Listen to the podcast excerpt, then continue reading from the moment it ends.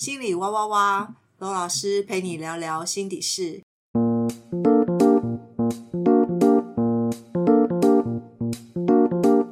大家好，今天来跟罗老师聊天的有 K 子。Hello，我是 K 子。那我们今天还有一位新同学叫 Ora。Hello，大家好，我是 Aura。哦，Ora 看起来就是一个非常文静内向的孩子，普通啦，就是他可能装的还不错，是吧？对，来，对，很真诚。好，那那个 Ora，你要不要简单的让大家认识一下你？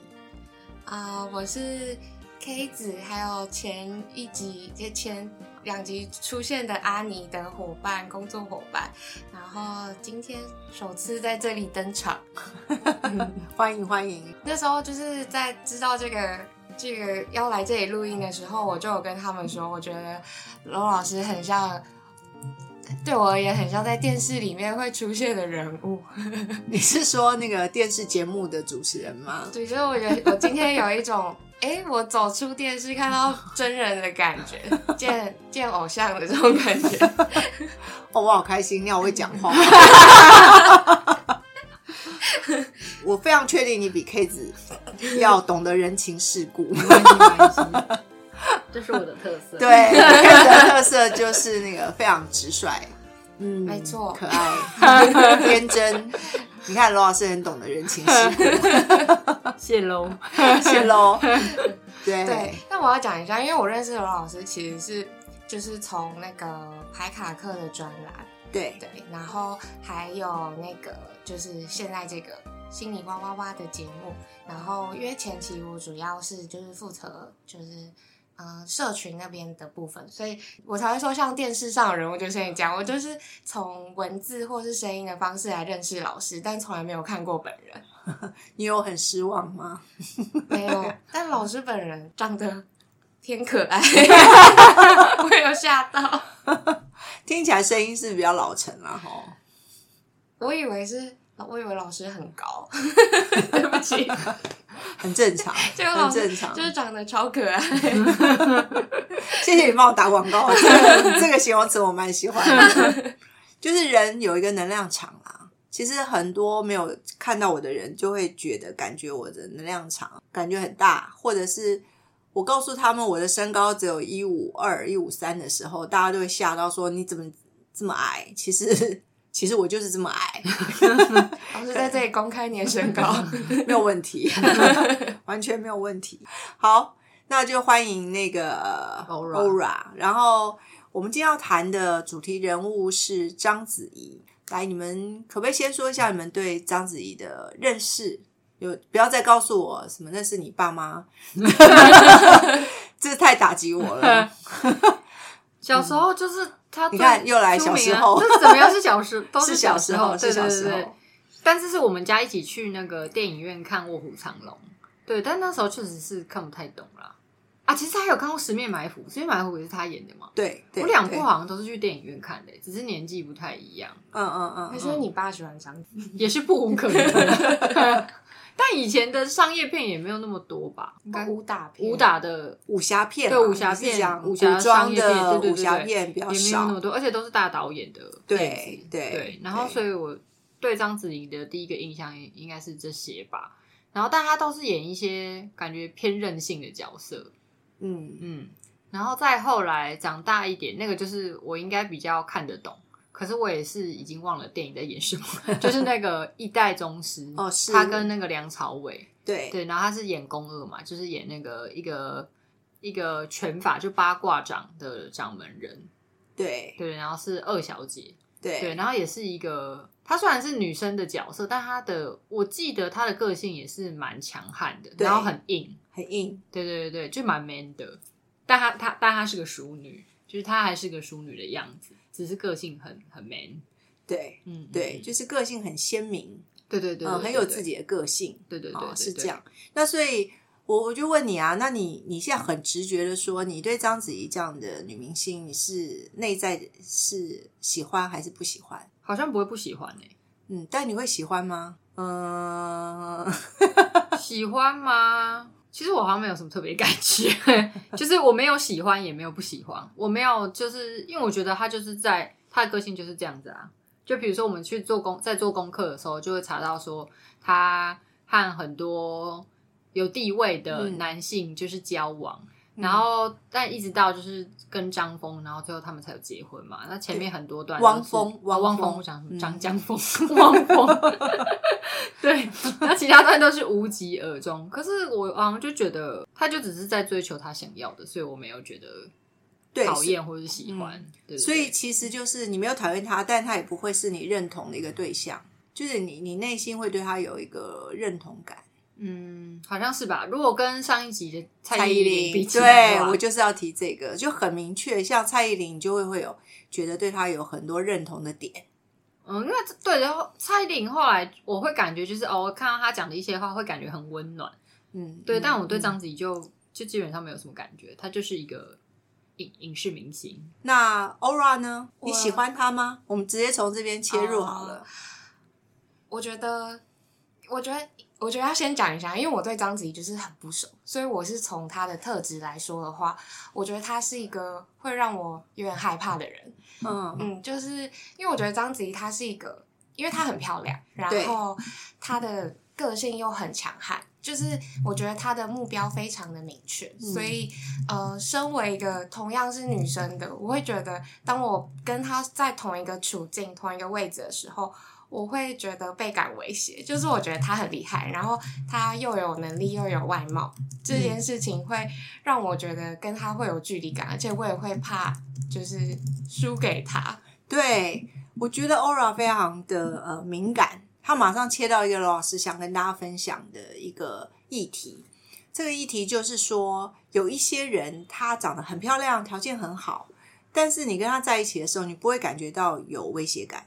嗯比如说我们在第一集讲的周海媚，嗯，她很典型，或者是我们讲林志玲，或者我们讲戴安娜王妃，就是说她的条件很突出，也很漂亮，但是好像大家觉得是可以跟他们亲近的。可是有有一类型的女性，就是说她非常漂亮，然后能力也很好，但是你就是会跟她保持距离，因为就像刚刚 Aura 讲的，就是说她会觉得她被威胁。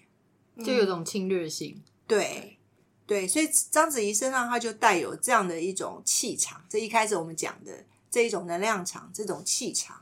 但我觉得蛮有趣的，就是说，我们就可以从这里面来了解一下说那到底是谁有问题？问题什么是问题？问题就是说，我们我们那个备受威胁感是来自于哪里？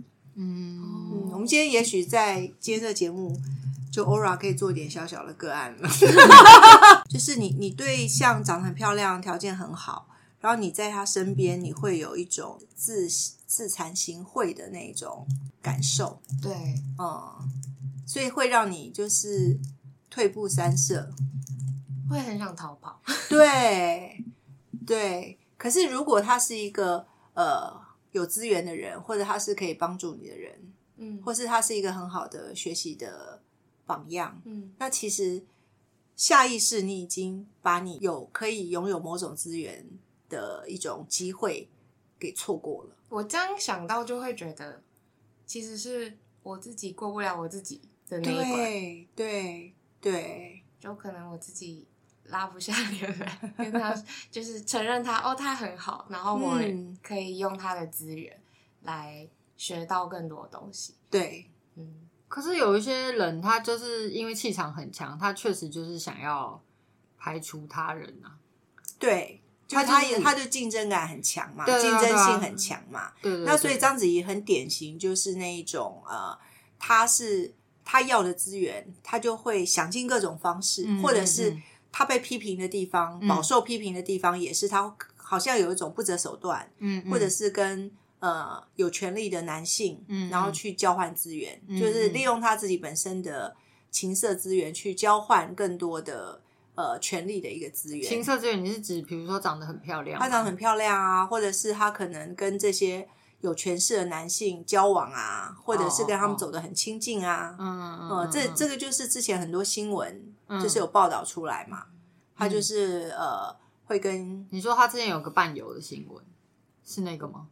呃，就是譬如说他曾经就是新闻报道他跟成龙很要好啊，啊，对对对，对，然后还有他曾经交往过，张艺谋，是呃你说是霍启山，呃，对他曾经交往霍启山，或者是就是他之前有一个外国的列富豪，以色列富豪，华纳的高层，对对对对对，嗯然后这一些就是他被批评的地方。那我相信他的性格应该也是这一种类型，就是他是有竞争性的。嗯，然后他就是会觉得说，这一些资源可以帮助我达到嗯。我想要的目的，嗯嗯，但他不是不努力哦，嗯。他非常努力。嗯，在这边就是要跟大家讲，他非常努力，嗯，所以他就会创造我们其他人投射上有一个困难点。这个就刚刚 K 子讲的，他也没有不喜欢他，因为他艺术表现上很有成就。嗯。但你叫他要喜欢上他，像上一集一样喜欢上蔡依林那种，觉得、嗯哇，他很还有社会关怀，或者是他嗯非常的呃自我自我努力，你又没办没有办法认同他，就很有趣。就是因为他在这个过程里面，他其实会暴露了性格上的一个部分，就是说我我为了资源，我是很努力，而且把这些权力欲望都很直接的把它表现出来。嗯，嗯，我觉得这好像是有一种，因为投射我，就这几集聊下来，我觉得投射就有点像是一个钩子吧，或是连接。然后比如说我们前几集聊的人物，都是某种程度上，这些人物他们的个人特质跟我们潜意识，对对，潜意识，或者是就是我们平我们可能或多或少比较容易成成为某个样子，对对。然后可是章子怡她的可能她的个人特质非常鲜明，到我们可能普通人不会有这样的个性。对对对，不不是说他不好，是就是我们我们不会比如说那么绝，或者是很明确知道说他利用他哪些优势，就是即便他是一个非常努力的人。对，但我这边就是可能听过好几集，就会知道说，我对这样非常直接的把他内在的状态，然后表达出来，然后不怕被投射，不怕被批评，我都是非常敬佩他们的。嗯从之前的那个呃维多利亚，她从负评，嗯然后后来就是我觉得很佩服他，他就是去要他所要的，他也付出所有他可以付的代价。那其实蔡依林也是，蔡依林她，但是她就是完全是在一个呃某一条路径上面，这条路径就是比较符合我们我们期待的，嗯就一个很正能量的，然后最后她她就是很有社会关怀。那我觉得章子怡她就是一个，又是一个，我现在讲就是亦正亦邪，或是亦正亦负，嗯嗯嗯。对，她又是呃在艺术成就上面很高，嗯，那这个东西不可讳言，就是说，当然她本身有她的资质，然后她又在学习过程里面，她是非常苦练的。嗯。对。他其实非常苦练，就是嗯如果大家有你们有做研究功课，包括她在很早期年纪很小的时候表演那个《卧虎藏龙》，对。对他每一天都要拍，都要练功，还有拍戏，大概十几个小时，然后回家就呃回房间就开始哭，嗯，因为他不知道他哪一天就要被李安换掉。对。对。然后李安也没有说要用他，正式用他，所以他嗯。熬了大概三个月吧，好像讲就是熬了很长的一段时间，对，三个月到半年。嗯。所以其实他心里面就是饱受那个煎熬，嗯嗯，然后包括他呃演了很多其他大导演的电影，像嗯张艺谋啊、王家卫，嗯。他都表现的很出色。对，嗯，我相信就是说，如果他是一个草包，嗯，这些大导演也不会说也不想跟他磨，对，也不嗯。可能就是说真的把角色给他，嗯。只是因为如果他愿意跟他上床或谈恋爱，我觉得绝对不可能。但不可讳言的，他可能也是讨人欢心，这些导演喜欢他，嗯。所以他会多了很多机会，嗯或者是在电影里面他占的时数，或是好的角色、好的角度、好的画面都留给他。嗯。所以好有趣哦，就是说他是一个这么有成就的人，但是如果他是你身边的人，或者是他是你的同事，嗯。或是他是你的朋友，嗯，你们会来讲一下，他不会变成我的朋友，对啊，不要用这种否定法啊！就是我们不是啊，我也不会跟他变成朋友啊，他不会想要跟我变成朋友啊。我，就假设，假设嘛，就是我们要考那个会考什么之前，我们不是有模拟考吗？大家要模拟嘛，哦，对啊，你说模拟，如果他是我的朋友，对，如果你身边是一个有这样性格的人，你会怎么跟他相处？我应该就是真的会不想跟他相处。，对 我刚才已经读到，你不用讲我就知道，所以我才会说我我们不会成为朋友啊。就是你会选择不会跟这样的性格的人做朋友。对啊，就是就是我不是说他就是一个很差的人，所以我不要跟他当朋友。是就我们磁场就不对啊，他也不会想要跟我变成朋友，我没有他他要的东西。哦 对，啊，他也没有我想要的东西啊。所以 K 子很棒，就是说你已经意识到说我们要有自知之明，就道不？同不相为谋嘛。就是他如果是一个这么清楚，然后去知道他要怎么样取得资源或拿到资源的人，对啊，那我们相形之下，我们就是没有资源的人，所以他也不会跟我们做朋友。对啊，嗯，轮不到我。而 且 而且，其实刚刚在讲说，就是其实我觉得这就是章子怡她的个性很立体的意思啊，就是亦正亦邪这样子。嗯嗯我就想到另一个演员，就是巩俐。巩俐其实她，而且刚好她也是那个张艺谋的，就是爱将。他们他应该是他们是真的有在一起吧？有啊，巩俐跟张艺谋他们是有结婚吗没有结婚，张艺谋那时候没有答应要跟巩俐结婚，哦，那他所以巩俐就后来就决定分手。哦，嗯对啊，就是其实听起来也是就有点类似的 type，就是感觉就是气场很强大，敢怒敢言吧。对，但是巩俐比较没有被批评的部分是，她就只有是她是对张艺谋非常死心的，嗯，她就是爱情梦就在张艺谋身上。嗯，但是后来因为张艺谋就是打死都说没有 要跟他结婚，所以他后来决定跟他哦分手。那这个跟章子怡一路上他会去跟一些我们刚刚讲有有权利的人嗯。走得很亲近，那个嗯。路线就不太一样。嗯，所以就新闻上面的讯息，就是巩俐也是很看不起章子怡的，哦就在他她的位置上面，她就是对她不满意。嗯但，所以这一些就是就是会觉得他在这个寻求成功的路上很积极营很营，对，然后权力野心，然后甚至就是不惜，就是就是我们刚刚讲的，他可能在获得资源的，就是在一般人上面来讲是不光明正大的。哦，所以至少在新闻上面有讲，两个女很大牌世界级的明星张曼张曼玉跟巩俐对他都是不满的。嗯，嗯，所以他们曾经巩俐跟章子怡演过那个《艺伎回忆录》对我正想要说，对，因为那时候章子怡就非常害怕，因为有一场戏是巩俐要赏她耳光，章子怡在演之前就非常害怕，因为她知道他会结婚，对，因为他就说，就是他就说巩俐，就是他已经猜想到巩俐一定就是不知道怎么样赏他耳光。然后后来有人就去访问巩俐，巩俐就说没有啊，该怎么演就怎么演啊，对啊，所以就超有趣的。然后但章子怡心里面就是吓了半死，所以好有趣哦、所以章子就是怡她可能某种程度有点自知之明，是这样 不然她为，什么害怕？就是章子怡一定当然知道她自己做什么事啊，哦或者她得罪其他的女明星，她一定也知道啊，嗯但是他就没有要去讨好别人，嗯或者是嗯嗯她要满足别人的投射，嗯所以他就不走这条路径。嗯，但他还是会害怕。当然会害怕啊，当然会害怕。他如果有私心怎么办？好好哦，所以这件事情真的超有趣的，我觉得嗯我觉得超有趣的，对对，就是天不怕地不怕，在关键的时候心里还是会怕，所以人性是这样啦。刚刚老师讲的那个，我就想到，就是那个当下他知道他做什么事，我就想说，哦，那所以其实这些种种的谣言是可以在这个当下就被验证的。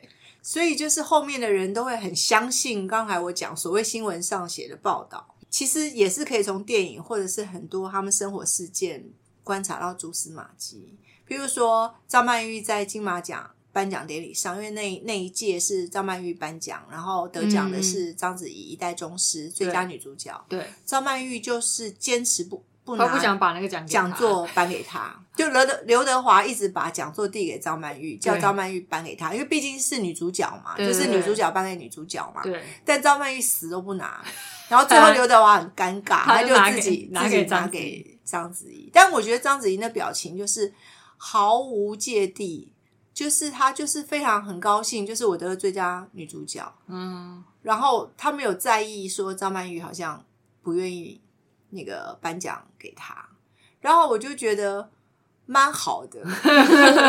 会不会他那个当下已经觉得我就是赢你的，这样我就是在你的上面，我这些事都不在意了。Aura 有读到他的内心哦，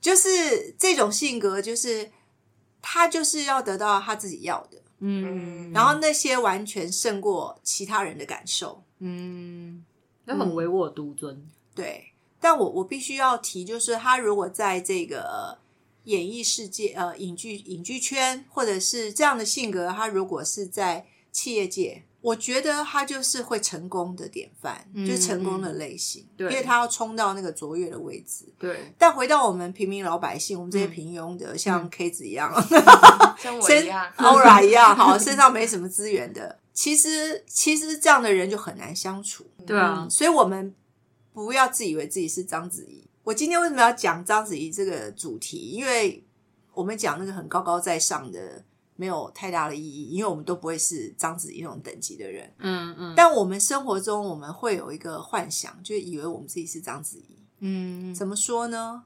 就是工作、婚姻、金钱、爱情，什么都想要。嗯就是我们设定理想的时候，我们其实内心有一个梦，那个梦就是我可以这样，我可以那样。我工作上我又希望有一个收入很好的工作，很稳定的工作，但我又不想加班，我又希望心里轻松，不要有压力。然后或者是我想要创业，但创业其实压力很大，嗯然后我不想扛这个责任，太累了。那我去上班，但我又不想被限制。然后我又希望我有这样的工作，然后我又希望我有一个好的对象，然后我有一个好的婚姻，嗯然后这个对象他是很爱我的，然后他又经济稳定，可能又可以养我，诸如此类啦。我只是举例，但我就会在提这一些我们没有把自己看清楚的状况，是我们最大的痛苦来源跟失落来源。所以我偷偷的问一下 Aura，好，你要不要自己讲讲你的，你对你自己或对这个世界有没有哪里失落之处？怎么办？罗老师出考题，他把他吓坏了。天啊！我刚刚有小小预告，我们可能做一点小小的个案。我觉得有点像刚刚一开始在我们在讨论的时候，因为我今年就是嗯要三十、然后我就觉得年龄焦虑，应该说我会觉得我还是有一个传统的框架，有时候会绑住我，觉得嗯。三十岁好像应该有一些目标，因为我妈跟我爸在三十岁就已经结婚生小孩，然后我现在就是什么都没有，然后或者是他们会有一个，就是比如说呃，薪水要达到多少，然后你有没有办法买得起房子，就是比如说付头期款啊这种，然后我就觉得，嗯，我现在都好像做不到，然后而且我又要三十岁了，就是，但我自己心里又会有一个抗衡，就是说，为什么我要照着这些时间走走？然后我就是我自己，然后跟现在这个时代跟我爸爸妈妈那个时代已经不一样了，对。我就是有两种这样的想法，一直很混乱。就是我觉得比较像刚刚老师这样讲，有时候我想要拿到这些东西，但实际上我回过头来看，我现在评估我现在的状态，这些东西就是在我现在就是不可能发生的。嗯，对，嗯，对，所以今天你会来讲章子怡这一题，来呃这一集来聊这个话题，真的就很有对应上。就是如果如果就老师我刚刚感受啦，就是你对你自己会有一个，在我来看过高的一个理想，对嗯，有被我发现你的秘密哦。对，我因为是这个很完美理想 主对义。，如果你有个完美主义的性格，其实就要一直面对那个失落的痛苦。然后这个失落，它本来是不需要痛苦的，也不需要有这个失落，你只要下修目标就好了，你只要回到人世间就好了。然后你懂得人世间平凡的快乐，你就快乐了。哦今天有什么大解惑？有，因为他其实 K 子也很常跟我说，就我们在工作的时候，其实有时候我就是会很完美主义，然后他就会跟我说：“你现在不要想那么多。”然后就是会跟我说，就是做到你能做到的就好了。对，就是我觉得这个这个个性嘛，就是会体现在我的生活或是关系这样的方面。对，那那因为老是达不到你的预期，或者是你有那个失落感的时候，你一定会就会默默走开。然后后来你就会有一种选择，就我不要去碰触他，或我我少跟人相处啊，关系上，那或者是我工作上面，我就我就算了，反正这个工作就是是什么随便，就是内心有一种放弃感，自我放弃感。然后这个到后来，你就会面临到你人生会一直处在你你后面会面临到你你会觉得你人生很失败。所以今天在三十岁之前，罗老师就送上很多很多的祝福，跟这是个大礼，对很大的礼物，就是说所有的成功都是一点一点累积起来。当你就是老是看到那个理想我，或者是很高的目标，嗯，其实你就注定失败。如果大家都下修目标，或是自我接受、自我接纳，或者是我就是呃做我可以做的事，然后我设定目标比我可以做的事再多一点点，然后我下一步我就做到达标、达标、达标，那你人生一路就成功啊！嗯，好有道理。是不是大解惑？对，我觉得也有可能。我刚刚想到，就是可能是因为我们的 role model 可能都会是，比如说是影视影视圈好。如果我们可以比较常看到，比如说像章子怡或是其他的人，我们就会直接看到是很他已经达到一个很好的目标，对然后所以我的目标就会自动把它摆在上面。对，这是我们人性也是一种运作，就是我们大脑前几集讲过，嗯会自我欺骗，嗯或者是其实完美主义也是一种自我欺骗，嗯因为他没有办法接纳现在的你，嗯，对啊，对现实中的你，我们无法接纳，我们就会异化出一个理想我，嗯但那样我们觉得比较好过。因为那个理想我就是说，你看，我就是想要变成那个理想我，我是有一个崇高目标的人，但他的底层其嗯潜意识的意图是，我是不满意我自己的。而且我觉得 你赶快说，就是 我觉得会很容易这样想的人，其实真的实际上他们很难做到。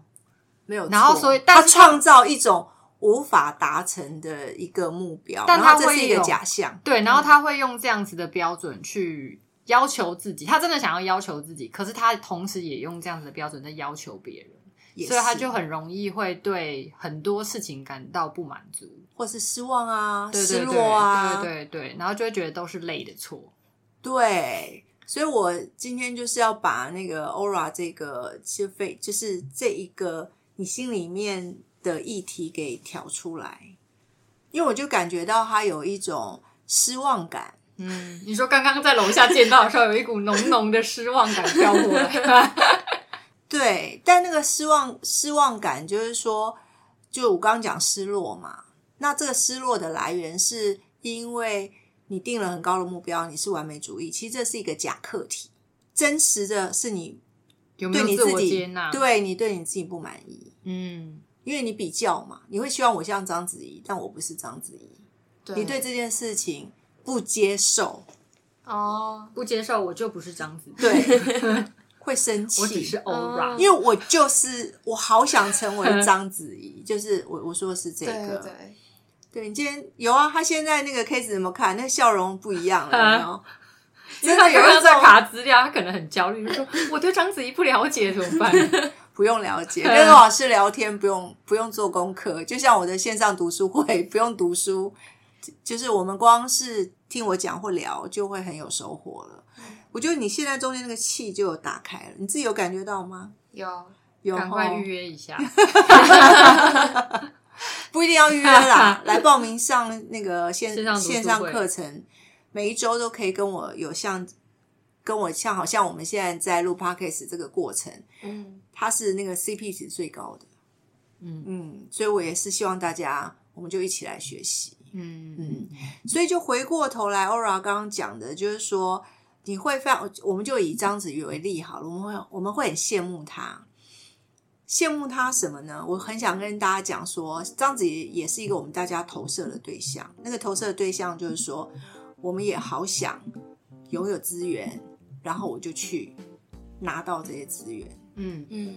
那个我们内心的黑暗面，嗯，其实，在章子怡身上，就是我们会看到那个我们内心的那个黑暗面，嗯，就是很敢要，很敢要。对对对，可以对是讲的。嗯这样的女生好像，或这样的人，对我们来讲，我们是不接受的。嗯，但那个不接受，其实是我们内心可能有一部分是我们想做不敢做。嗯对就自己也很想要，可是但有人做了不敢要然后就会想要骂他一下，对 凭什么你可以拿？对，凭什么？一定是因为你长得漂亮，一定是因为你用什么？等一下他们就会写一些很奇怪的，你用什么情色用对不正当的手段什么之类的要，对，所以我我假如我就是会很感谢像章子怡这样的生命形态，她就是活活泼泼，她就是她就是这样子活在我们的那个眼前，嗯，那我们可以去看到我们内心的那一些权力欲望。嗯跟我们的敢要不敢要，呃，嗯敢要又不敢讲，不敢表达出来的那一种